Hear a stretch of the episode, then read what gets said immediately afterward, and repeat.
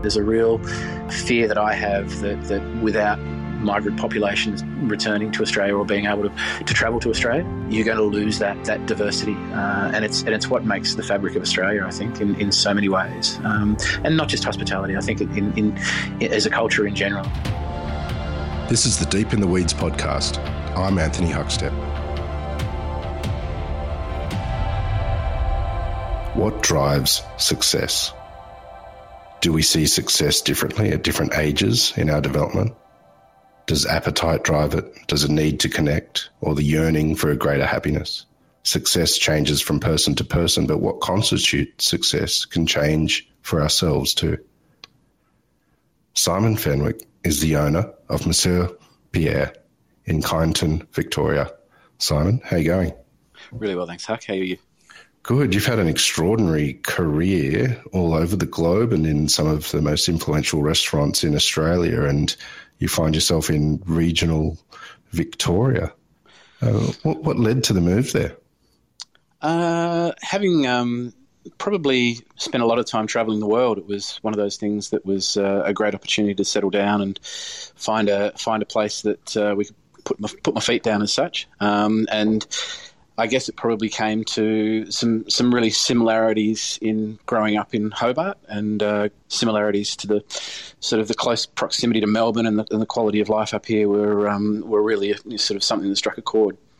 Well, tell us a bit about that region because there's some really special restaurants in you know the towns near you as well as where you are, and some incredible producers as well. Uh, look, the food and wine up here is just you know, incredible, as you as you rightly point out, um, and individuals up here as well as families and you know, generational uh, farmers. Uh, there's there's an incredible array of diversity through here, and, and not only in hospitality. You know, there's some incredible artists and, and musicians, and uh, it, it's it's a it's a real gem being so close to Melbourne as well. Uh, I think has probably created that that attraction. So, you know, you've got some some fantastic restaurants not only in now that are sort of emanating out towards Trentham. Daylesford's always had a fantastic uh, you know, mm. uh, food and wine uh, culture there as well. Um, but I think also too, the awareness that's that's evolved over the period of time that you know I've been living up here for 15 years now, and it's it's such a diverse um, change from where it was to where it is now. But there was always that sense of uh, clean uh, and and and I guess country feel, even though you're so close to the city. Um, it's it's it's had an incredible impact with uh, you know young families, particularly moving up here, and the accessibility to to great produce and great wine um, is is fantastic. Uh, I think some of the some of the biggest influences up here, you know, Annie Smithers and Ala Tasca and the likes, you know, in, in food, and you know, you've got some amazing wineries, you know, Bindi and Cobaw, um, Hanging Rock, mm. uh, and and more and more just coming online, just small, passionate producers that have got such an incredible uh, affinity with the terroir up here, as well as their, you know, desire to produce the best that they can you mentioned your early life in, in Hobart. What was food like for you growing up, and, and what was the lure to get into the industry? Uh, I, from a very early age, I was really fortunate that uh, I wanted to enjoy a life of, of cooking. Uh, I don't know what it was. I had a pretty pretty excellent upbringing and a very clean air, as I say. Quality quality of life down in Hobart was was quite fantastic. Um, it wasn't you know neither my, neither my mum or my dad were particularly um, extravagant or uh, I guess not not coming from a heritage of cooking. Uh, mm. Mum, mum would try, uh, you know, a few of the women's weekly specials every now and then. Um, I can recall one of the worst meals I've ever eaten. I think was mum wanting to do a, uh, a chicken mole with, um, you know, the, the, Mexican chocolate and all this sort of stuff. And this is this has got to be, you know, back in the late seventies. So she was quite adventurous. And um, anyway, I remember sitting down and sitting at the dinner table, and first mouthful goes in, and it was just vile. Uh, I couldn't couldn't figure out what the hell she'd done. And she said, "Oh, I couldn't find any of that Mexican chocolate they were talking about, so I just used Cadbury Dairy Milk." oh my god! I could, as I say, it's just one of those tastes that I'll never, you know, you, you can't un- untaste it. You imagined yourself uh, cooking for a career early on. What was it like? Do you have any stories from your apprenticeship? Uh, look, I was very fortunate to get a uh, an apprenticeship straight out of year ten, and it was, um, you know, Tasmania was pretty bereft of any kind of hospitality down there. It was sort of pubs. There were a couple of you know top end restaurants, but they weren't really you know looking for apprentices as such. So I was really fortunate to be taken on by um, Jill and George Mure, and um, you know their passion for seafood in Hobart is still um, you know been handed down mm. to their children these days. Uh, and you know the Bulletin Award for their little restaurant, which was where I started, um, was quite a quite an award in the in the day. Um, and to be able to have that opportunity there, you know, seeing them catching fish, you know, Jill's hospitality background came from Scots in London, um, and George was you know a fishing family from South Africa. And um, you know they'd done prawn trawling up in the Northern Territory and all this sort of stuff, and settled in in Hobart. And um, you know I can recall filleting fish on my days off. They used to have this tiny little uh, sailmaker's cottage up in Battery Point, and um, they'd they'd line the inside of the kitchen with um, black plastic bags at the end of service, and then they'd pull up this tiny little you know Mazda Buzzbox you know minivan out the back with all this fish, fresh fish that they just caught, and lug wow. it up the back steps, um, and we'd be filleting fish between the, the, the, the, empty hours of the restaurant. Um, and then come six o'clock in the morning, they just strip all the black plastic down, give it a bit of a wash out, and come seven o'clock, you'd be back in there for setting up for the rest of the day. So, wow. you know, there was some real, real um, formidable and, and you know, quite you know crystallized moments at that point that, that really opened my eyes to, yeah, this was something I wanted to do, and it was quite a diverse uh, opportunity then as well. Um, as I say, 1986 in Hobart, you could you could barely get a can of Coke on a Sunday afternoon. There was just nothing uh, around or open. Certainly not to the degree that the hospitality industry down there these days is is charging. Um, so there's there's there was a lot then that I felt. Yeah, this is really what I want to do. Um, it was a hard, hard apprenticeship insofar as a lot of my mates, you know, didn't didn't follow through. They went through to university and all that sort of stuff. So you miss out on that Mm. sort of being being around your mates through those college years and out out partying. But you know, the hospitality industry certainly um, certainly didn't shy away from showing me how to how to go out and party after work. So it was it was it was one of those one of those sort of baptisms of fire for a, a, an eighteen year old or seventeen year old at the time, um, and it was it was just just really nurtured in a family environment as well. I think that was the other amazing thing, you know, and it it was one of the first strong, strong you know, figures that I had in my career that really uh, set a foundation for what, what was to come. You travelled to London at a pretty early age and, and, cooked over there. What did you take from that experience? Uh, Huck, it was almost a, a, second apprenticeship. It was it was quite incredible. Um, I was I'd, I'd travelled from Hobart, so I'd completed my apprenticeship and um, had decided that I wanted to travel, and it was around about the time of the Iraq War, so I got some really cheap round the world tickets, and um, was able to able to fly fly through sort of North America. I spent you know eight weeks backpacking through Mexico and sleeping in hammocks and fifty cent Coronas and plates of you know soft shell tacos that were just to die for. Um, wow. And um, you know had a had a great time traveling and, and being footloose and fancy free for that nine ten months was awesome. Um, and then had fudged my uh, fudged my uh, bank balance on a on a photocopied sheet of paper to try and get get into the UK because I knew that I was going to blow all the dough traveling. So trying to get from New York to London was um, was a, a, bit of a, ha- a bit of a hair raising adventure, but finally got the visa to get into the UK. Uh, I had a mate who I was hopefully, hopefully hooking up to have some accommodation with when I got to London and. Um, he wasn't there at the at the time, so I'd spend a couple of nights, you know, just sleeping rough to try and wait until you know, phoning him every day to try and make sure that he'd be able to put me up. And as it turned out, finally got back, um, caught up with him, and, and spent sort of the first three months um, in in his company. Uh, and he introduced me to the a lot of the chefs. Did a few stages, um, you know, Pierre Koffmann and um, you know Marco, and finally was able to land a position at Le Caprice, um, just behind mm. the roots there uh, with Mark Hix and um, Chris Corbin and Jeremy King, which was, as I say, just just an incredible experience in, you know, taking a foundation that, that was already you know solid, but you know, uh, I guess uh, in a very early fledgling part, uh, and being able to to consolidate what I'd learnt with such an incredible uh, group of chefs in, in, an amazing kitchen uh, with amazing clientele it was a renowned restaurant with um, celebrities from all over the globe going to it. Do you have any stories from that time? Uh, look, there were um, there was some there was some doozies. Like whenever royalty came through, it was one of those ones where they'd they'd send in the sort of the Secret Service um, and and do a sweep of the building. They'd come and check most of the kitchen stuff, you know, check the food, check the cool rooms, that sort of stuff.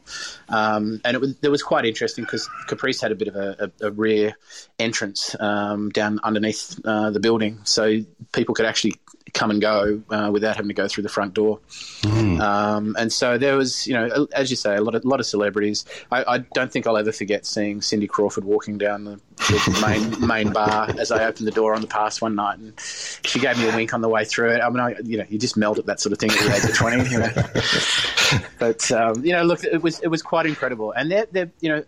A lot of what I learned, not only in the kitchen there, but also I think just just the heart and soul of what hospitality is was was very much something that I was um, has has been imprinted in my my mind and my ethos um, from that time. And, and Chris Corbin and Jeremy King were just such consummate get, uh, hosts in, with their guests.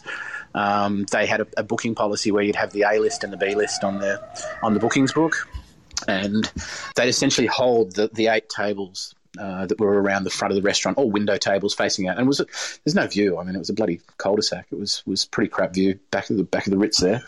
and um, what they used to do was was phone the A list, uh, and they'd manage their guest list um, of guests on those tables by phoning people and asking, look, you know, we've put a table aside for you at Caprice today.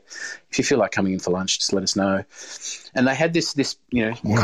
collage collage of people that they would then, you know, colour the restaurant with. Essentially, um, it was it was almost like painting, and and you know, obviously, socialites and you know, magistrates who have affairs and all this sort of stuff. You know, there was there was a whole raft of reasons that they were managing this this very um, tenuous booking policy policy uh, to avoid sort of any conflict of interest or uh, personalities on the way. Um, so there were there were those sort of moments, and they, um, as I say, they were they were the kind of elements in London early on that really sort of. I guess you know confirmed that that was where I wanted to be and what I wanted to do, and um, yeah, just thrived in that environment. It was awesome you, you came back to Sydney, and it, that really sort of became a seminal part for you as well in regards to um, a name, making a name for yourself in Australia. And you worked with some incredible uh, chefs and restaurateurs. What were the real um, integral moments and, and periods of time in Sydney? Um, yeah, look, coming back was was really challenging to start with. Um, it was it was you kind of on this absolute rocket of a ride in the UK, and then you, you're back, and it was um, it was an interesting time too because it was around around around about that sort of the mid '90s where Sydney was building towards the crescendo of the Olympics, and there was a, a lot of building and a lot of um, sort of infrastructure and and fantastic um, you know forward thinking about going in and planning for these for these restaurants in the industry through that time, uh, and there were some fantastic restaurants then that were I guess reflective of a lot of the um, the, the influences that I was seeing in the, U- the UK as well at the time. Um, so, working at Restaurant Forty One, I, I, came back, uh, did a little bit of time at Bras- Bayswater Brasserie, and then um, was working with Liam and Dietmar up at mm. Restaurant Forty One, which was just it, absolutely at its absolute peak um, through those those years. Uh, there was some incredible chefs went through there.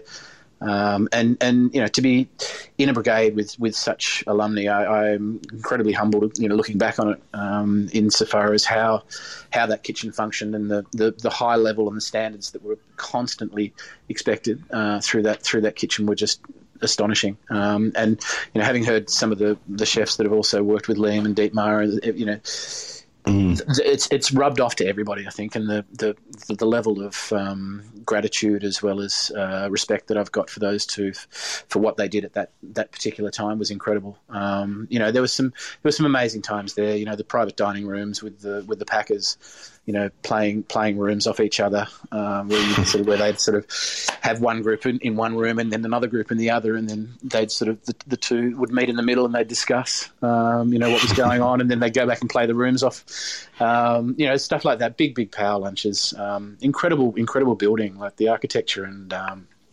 interior design of that place was mad. It used to it was originally intended to be Alan Bond's penthouse. Um, wow. And he'd had it decked out in um, the most incredible wood, you know, Thai silk and Western Australian timbers. Uh, and and you know it was quite a phenomenal uh, space to be in, and uh, sitting up on the 41st floor there, and you know staff meals or all that sort of stuff was quite quite incredible. Um, and the kitchen camaraderie then, you know, was a, was a very much a European style kitchen as well. So having having had that influence of, of European uh, kitchen environments, it was a it was a brigade that was run tight, fast, hard, you know, long hours, but but very rewarding, really rewarding. Um, so that was that was sort of the baptism back to Sydney, uh, and then um, was fortunate enough to join Liam downstairs at Brasserie Cassis and you know, having heard mm. people like Maddie Kemp and Justin North also having gone through those kitchens as well, um, you know, it was it was a great time. It really was a fantastic time. Um, then from there, it was uh, I was employed down at uh, the new Bennelong, which was Gay Bilson and Janni Kyritsis' endeavour outside of mm. the, hmm. the, first sort of step away from Berowra Waters, and um, that was that was incredible. Janni's just such an incredible, incredible cook. He is you know, he is the most amazing technician. Um, he'd have, you know, varying levels of, um, I guess, uh, heat above the stove that was you know levered levered off the side of a, of a, of a stove with a, a, bent coat hanger or he'd have everything on a time so everything was working in 20 minute windows um, and and Janni's capacity for, for knowledge was just incredible. He had a, such a thirst for knowledge and he how he passed that on to his kitchen brigade was just amazing. Um, and it was difficult for them too I think for both Gay and Janni in that, at, that period too that um, you know they'd had this seminal restaurant for so many years in the in the bush, um, and then all of a sudden they were thrust into this um, sort of middle of middle of the metropolis that Sydney was at that time, um, in this massive mm. massive restaurant, um, and uh, it was it was a challenge. It really was a challenge, I think, for, for, for Janni to translate his food, but at the same time, it was so welcomed um, in his uh, capacity. You know, he was such a beautiful, caring, um, nurturing person, uh, both to customers and staff, that was um, you know a real joy to work with. Was during this time that you also won the Josephine Pignolet Young Chef of the Year award. What sort of impact did that have?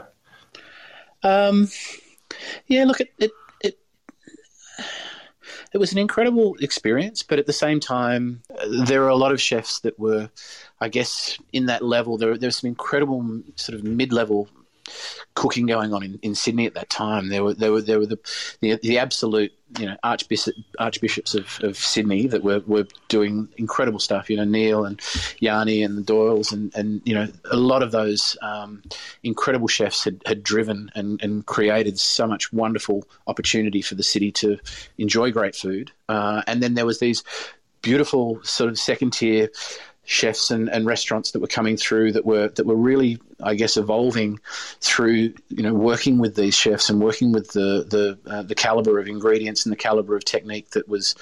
I guess defining what, what Sydney restaurant style and Australian restaurant cuisine sort of is today.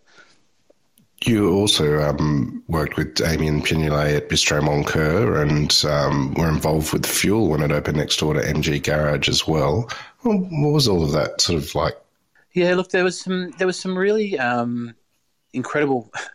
I keep using that word incredible, but thinking back now, it really was quite an amazing time in Sydney. Um, you know, there were there was there was a lot going on. There was a lot of investment um, going on in the city, as I said, with the Olympics driving all that.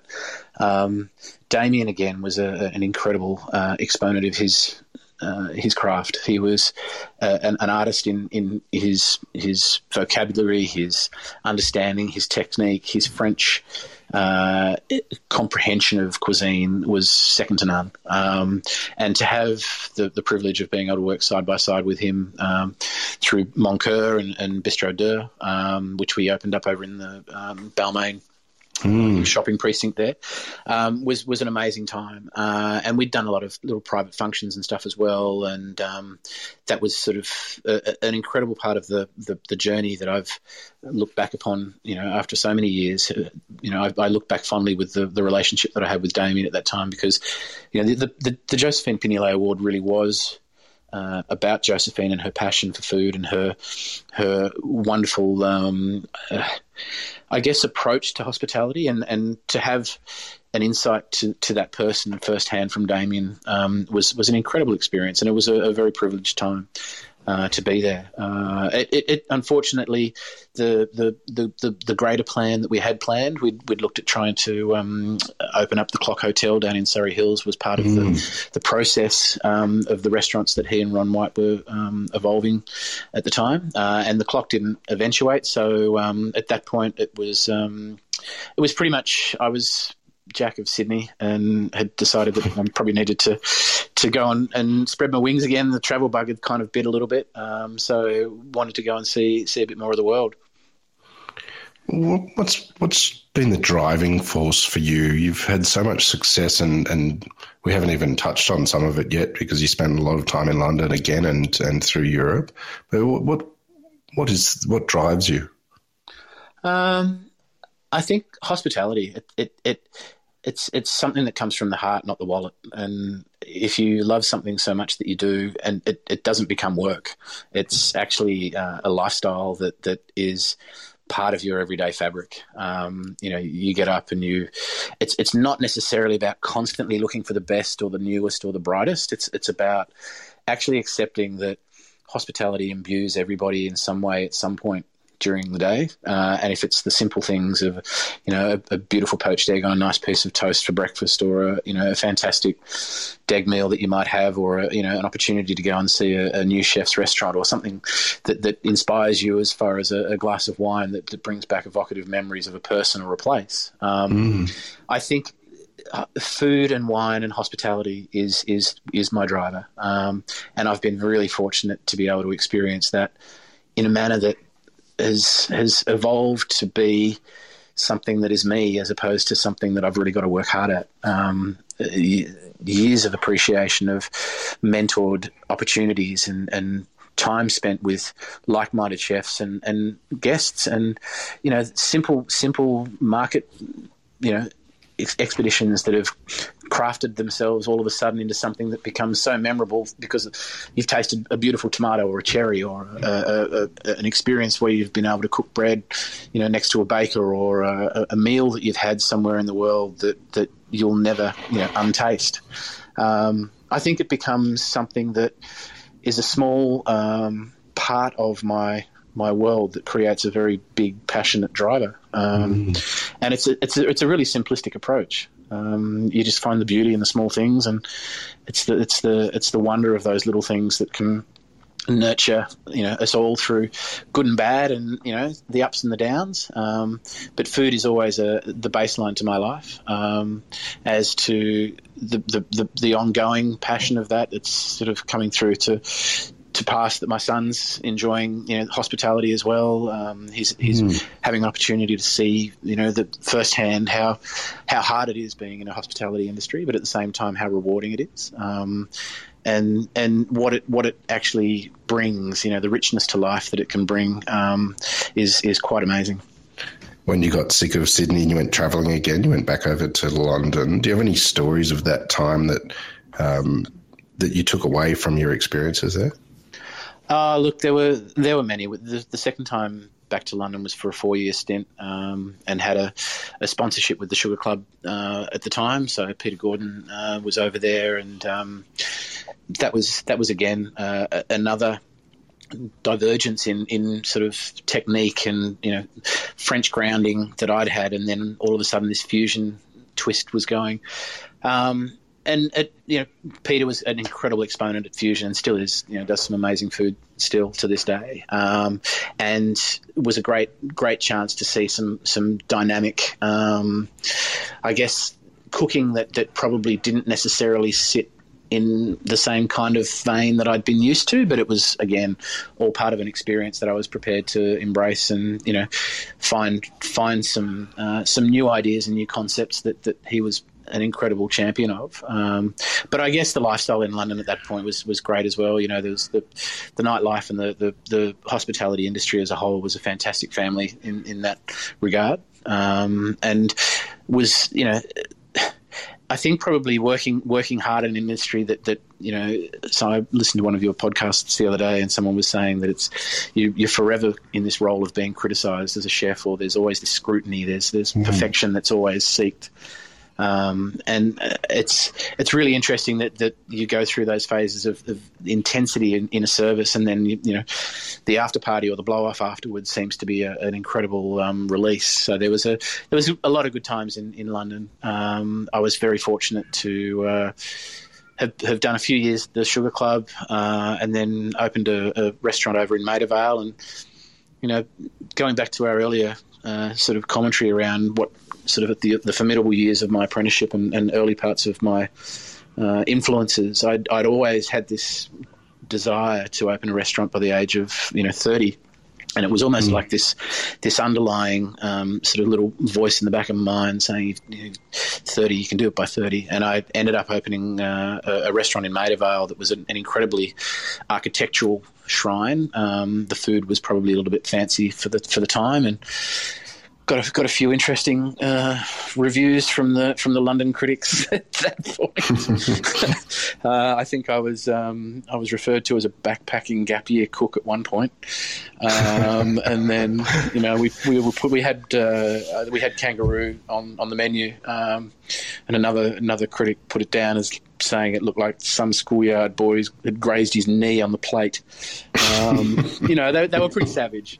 Pretty savage. But um, you know, what doesn't doesn't kill you makes you stronger, right? Um, so there, there were those sort of ups and downs, and, and I was fortunate enough to be working with a very dear friend there, Adam Carr, who um, was was an absolute rock in my world uh, throughout the, the, the, London years and beyond. And um, and he and I you know, had a great time at the the Maida Vale at, at Otto's. And um, from there, I uh, finished up that tenure and was picked up with a, a, group of consultants who had a couple of restaurants over in Tel Aviv. And um, that was crazy. That was just absolutely nuts. Um, this is kind of around about 2000, 2001. So there was a big intifada in uh, in the in the uh, Middle East at that point, and Israel had a, a, lot of conflict, as it you know always seems to, uh, and, mm. and, ongoing, and um, was quite trepidatious about taking on the role. And they said, "No, no, it's okay, you'll be fine," um, you know. And I didn't know these guys from from a bar, so they'd, they'd come into the restaurant a few times, but they'd approach me and said, "Look, you know, come out and have a look at it and check out the restaurants and see what you think."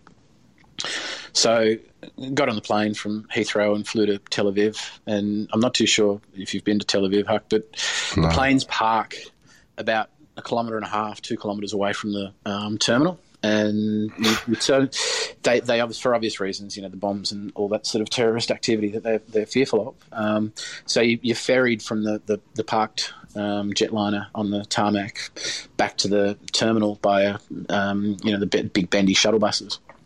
Anyway, first time I've ever been in Israel. Uh, step off the plane, hot day, like it's 35 degrees, just blistering. Come down onto the tarmac, and um, these two people in black suits, you know, men in black, literally, um, sunglasses, come up to me and say, "Mr. Fenwick." I said, "Yep," and they said, "Would you come with us, please?" and anyway, they took me over to this small little blacked out Mercedes minivan with a sliding electric sliding door that opened, and there was another guy sitting in the back.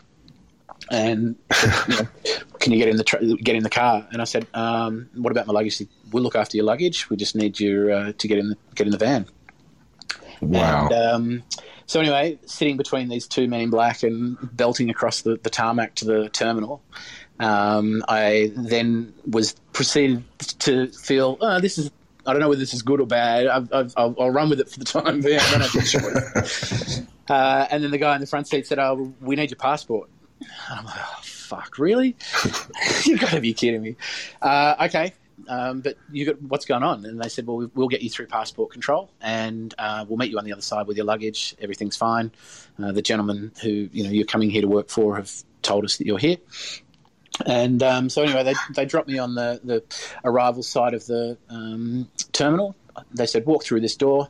I walked through this door, popped out the other side, didn't do any passport control or anything. Wow. And on the other side of that, there was all my luggage and the same guy in the front seat with my stamped passport saying, have a nice day, Mr. Fenwick, and put me in a cab.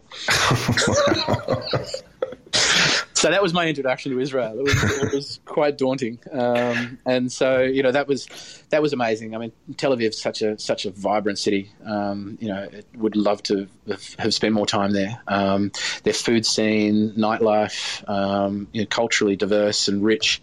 Um, you know, the, the, the the interesting thing, I think, is that there's a, an amazing uh, relationship with the Palestinians and the, the Israelis that work in Tel Aviv. You know, there's this uh, relationship that they're respectful of each other and this this sort of environment. I certainly found that in kitchens when I was there um, consulting, and uh, so the, the, three the three kitchens that they had there were, were seafood, and so I spent a bit of time um, sort of working between there and London, um, and then that same group wanted to open up a, a chain of boulangeries in London. So they uh, we started Apostrophe, which um, I think it's still around in London these days. There's sort of a few of them still kicking mm. around, um, and we started that over in Great Eastern Street um, as a as a sort of a coffee and bread type local um, little corner cafe that people could come and pick up their daily loaf, get a good cup of coffee and a, a pastry, and um, that that just kicked off huge. Um, set up training facilities and, and you know got all the, the systems in place for that,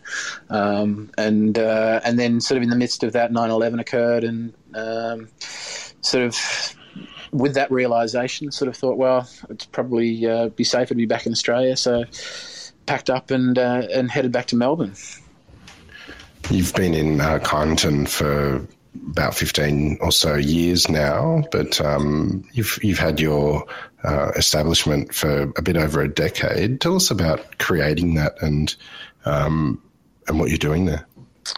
Uh, look, it was it was something that we and, and at the time, uh, you know, my wife and I set the business up um, with a passion for a French inspired uh, business, and um, you know we both put a huge amount of effort and work into to getting something into a small country town that wasn't actually there. So we we opened the place and uh, we we didn't have a coffee machine, for example. We just wanted to highlight the food, and we started doing take home meals. Um, it was really interesting. Post post nine eleven, there was a lot of um, sort of those uh, what we see now is sort of the grab and go type food pop ups that occurred at most of the train stations and stuff um, in the UK at the time. And um, we saw a real uh, opportunity for those take home meals. And, um, you know, people grab and go now is, you know, it's it's everywhere, obviously, for, for, for the reasons that society and, and the pandemic has provided these days. But um, it was quite an early, um, an early part of our business model was to provide that. Uh, we'd done a lot of catering and felt that there was an opportunity for for uh, off-site catering um, to be able to be available in the regions as well. Um, and mm. Kyneton, Kyneton's got a very strong um, history, you know, from from the goldfield days, but also too has a very strong primary industry. And uh, you know, the equine and, and farming industries up here are very very strong. And you know, there's there's a lot of pastoralists. There's a lot of um, you know very, very quiet money within the region. Um, and we felt that there was an opportunity for for that kind of element of the business as well. So there were quite a few diverse income streams that we, we sort of set out and wanted to sort of target. Um, and being in an old butcher shop right in the, the heart of town, um, mm. Kyneton kind of has this sort of zigzag that comes in. So you come in High Street and then you go along Mollison Street and then you, you arrive at Piper Street. And Piper Street's been the, the predominant one that over the years has um, been heralded with you know ebbs and flows of antiques and restaurants and uh, the like. And it, it, was a really interesting time because where we located the business at that point um, was kind of in between the, the local side of High Street and the the tourist side of Piper Street, and we were sort of right right in the middle of the day to day in Mollison Street, um, and felt that there was there was a real need for that kind of balance mm. between the tourist and the and the local. Um, and I think from that point onwards, we were, we were driven by um, expertise. Uh, the locals really uh, built a, an affinity with what we were doing, and you know we still have customers coming to the window nowadays that are you know customers from 12 years ago. So there's um, wow. there's this ongoing ongoing loyalty from from the customer base that we built, uh, and um, and the town's you know grown over those 12 years to a degree now that's um, you know quite amazing to see, and and it's, it's interesting back back then you know 2009 GFC and you know, it, it, was a big, big risk at that point to, mm. to hmm. sort of step out and, and start a business. Um, and, you know, there'd be a freeway between Melbourne and Bendigo that had gone through um, maybe three or four years. Uh, hadn't quite been completed when we moved up here. Um, but you're also mindful that you know once the freeway freeway goes past, um, you know everything outside of it tends to die off a bit. But um, Kyneton seem to have thrived and, and grown from going from sort of strength, to strength uh, with regards to that. uh, over the years. So we, we were really on the right side of the pendulum, uh, and and two passionate young um, married couple that wanted to get on and, and build a business. That was that was where it started. The last year and a half has been challenging for so many, and you know Victoria's had lockdown upon lockdown upon lockdown. What's what's been some of the opportunities and positives to come out of this experience for you? Oh, Huck, it's been hard ride, right? It's been a hard ride for everyone. Um, you know, the the the best things out of it, we I'll never forget. You know, 13th of March last year um, will be some some hell of a time that I'll, I'll you know benchmark. Um, we've pretty much we we pushed all our cabinetry out to the windows. We're in a, an old butcher shop, so we pushed all the cabinets forward. And um, fortunately, on a corner site, we were able to access windows down one side of the building. So we'd previously had, you know, during the summer we'd done you know, window service, um, but you mm. know, hmm. howling southerlies through there was pretty cold during the winter, so we didn't really have it open frequently. But, but we've pretty much served out of that window the majority of the time for the last 18 months. So done a, wow. done, done, a one square meter window for the entire 18 months. We didn't shut down. I said to the staff, you know, from that, that day onwards that they'll drag me out kicking and screaming if uh, if they have to, but we won't close down. We'll never never close down. Um, and I think there were a lot of a lot of Melbourne restaurateurs at that point that I was, you know, listening to and reading about that, that you know were, were managing and dealing with that that shock in, in, in different ways and you know Ben, ben Shewry was a real you know a real inspiration in his you know ethos and his approach you know to to take a, a world class restaurant like Attica and you know, turn it into what he did in such a very swift and short space of time uh, to adapt and to survive was just incredible. Um, and that same sort of ethos of never give up was was very much part of that part of that um, thinking at the time. Um, so we contracted a bit, you know, as everyone did, uh, and it was until sort of JobKeeper kicked in so we sort of were, were traveling at about 21, 22 staff um, early on, and then we dropped down to about half of that. And then with JobKeeper, we were able to bring bring staff back on. Um, uh, you know, the events side of the business, you know, has gone off a cliff as as has mm. everybody's. Um, so we really focused on on what we could do to, to embrace the changes and and be hospitable. Um, as, as hard as it is when you're distanced um, and you're doing it through a window, um, and and still maintain that that sort of Saint Pierre hospitality uh, was was really critical. Um, so we, we retained all our staff um, and uh, have have built the wow. business in in a, in a capacity now that um, you know once we get through the last this, this you know the dregs of this shit. I think you know the next six months to eight months. I think um, we'll be through the through the end of it, um, and then building now really to consolidate to, to come out that sort of six to twelve months time um, prepared and, and ready for the for the you know unveiling of the new society um, coming out of lockdowns all over. You know, I think that, I think the Australian tourism market's still going to be incredibly buoyant. I don't think we're going to be going to Bali or Europe for a time yet. Um, I hope I'm proven wrong, but um, you know the local tourism market's just going to thrive, and so we're, we're really working hard as a team to position ourselves and work towards uh, the, the, successes that we've worked really hard at preserving through that that that COVID period, uh, to come out the other side of it with some some successes in a in a in a brave new world, I guess. Having worked uh, overseas in uh, in different countries and in um, in Sydney as well as uh, regional Victoria, what is it that you love about Australia's uh, culinary landscape? Uh, the diversity, absolutely the diversity. Um, you know, to to be able to enjoy global cuisine um, and accessibility you know the accessibility of those restaurants or the ingredients or, or the locations.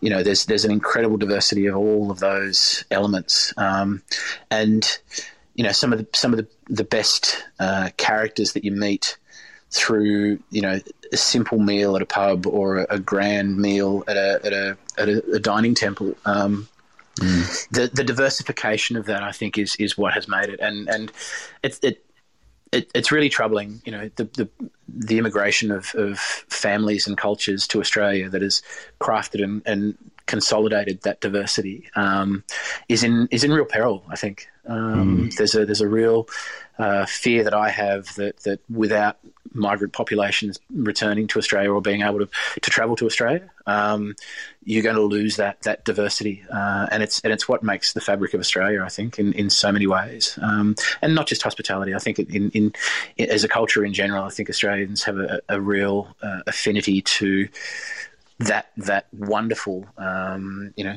having a great great Lygon Street experience or a, a you know a, a, great Thai experience at a restaurant. You know, the the, the number of Thai restaurants that, that boomed in Australia. You know, I think there's there's a figure mm. like two and a half thousand in a year from a, from a base of about 150. I think back in the 80s. You know, it, the, the, explosion of that type of um, you know cultural impact is is quite phenomenal. Um, and enjoying the the, the, the, the Chinatowns and the, the, the precincts that each city has. Um, we're very, very fortunate to have that diversity and to have that accessibility to, to, to wonderful food at different price points too. I mean, that's the other thing. You know, it's, it's accessible to, to, to be able to have a great, you know, a great seafood meal or a great, um, you know, steak dinner. It's it's it's not like a prohibitive European or American price. Um, the prices obviously need to be uh, considered these days with the, the, increasing ingredient price, but you know I think we're as a whole we're very fortunate and very lucky that we've got that accessibility as we move beyond uh, COVID, what is it that you're most looking forward to?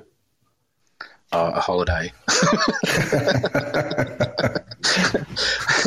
somewhere, somewhere that I might be able to put a flag up and, and get a cocktail. Um, I, and you know, Tassie's beautiful, but it just doesn't cut it. You know, it doesn't do any anybody's tan any good down there. Um, no, look, I, I don't know. I think I'm I'm looking forward to having friends around a table. You know, I just crave that. I just miss that so much. Um, you know, being able to just have the simple, it's the simple things return. Um, you know, having having my son having have friends over that he can spend time with in the backyard, and you know, shared shared tables under a tree, um, and and enjoying good good company and laughter. Um, we need to laugh more, and I, I miss that laughter um, a lot. Um, so I'm looking forward to those those shared table, you know, opportunities. Um, travel again, uh, although I am really looking forward to seeing a little bit more, you know, closer to home these days, obviously. But um, you know, to be able to have a generation that, that you know, can't travel at this point in time is is really mm. unfortunate, and, and I'd like to see you know that that opens up. Hopefully, that, that there is a chance to travel again. You know, I'd love to go to get to Japan. I haven't haven't been there. That was on a, a list prior to all this happening. So, um, you know, there's there's a lot of things, a lot of things to look forward to, uh, and a lot of positives to to focus on. You know, it's it's pretty easy to unfortunately get caught in that rabbit hole of doom and gloom and the cycle of news reports mm. and you know press releases and stuff and numbers. But you know, at the end of the day, uh, hospitality I think has got such a vibrant, strong, and diverse uh, group of people that are that are committed to it and, and passionate about it. Um, we will be at that point, I think, when we can come out the other side of this, and there'll be there'll be people that will want to visit and, and want to embrace those those uh, you know opportunities once more. Uh, and I'm just hopeful of that. Well, Simon, it's been an absolute honour to have you on Deep in the Weeds today to hear your story. Um, please keep in touch, and uh, we'll catch up again soon. Huck, it's been a great pleasure and, and humbling, very much uh, so. So thanks for having me on.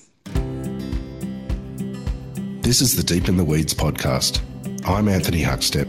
Stay tuned as we take a deep dive into the lives of the incredible people who ply their trade in the food and hospitality sector. Special thanks to executive producer Rob Locke for making this all happen.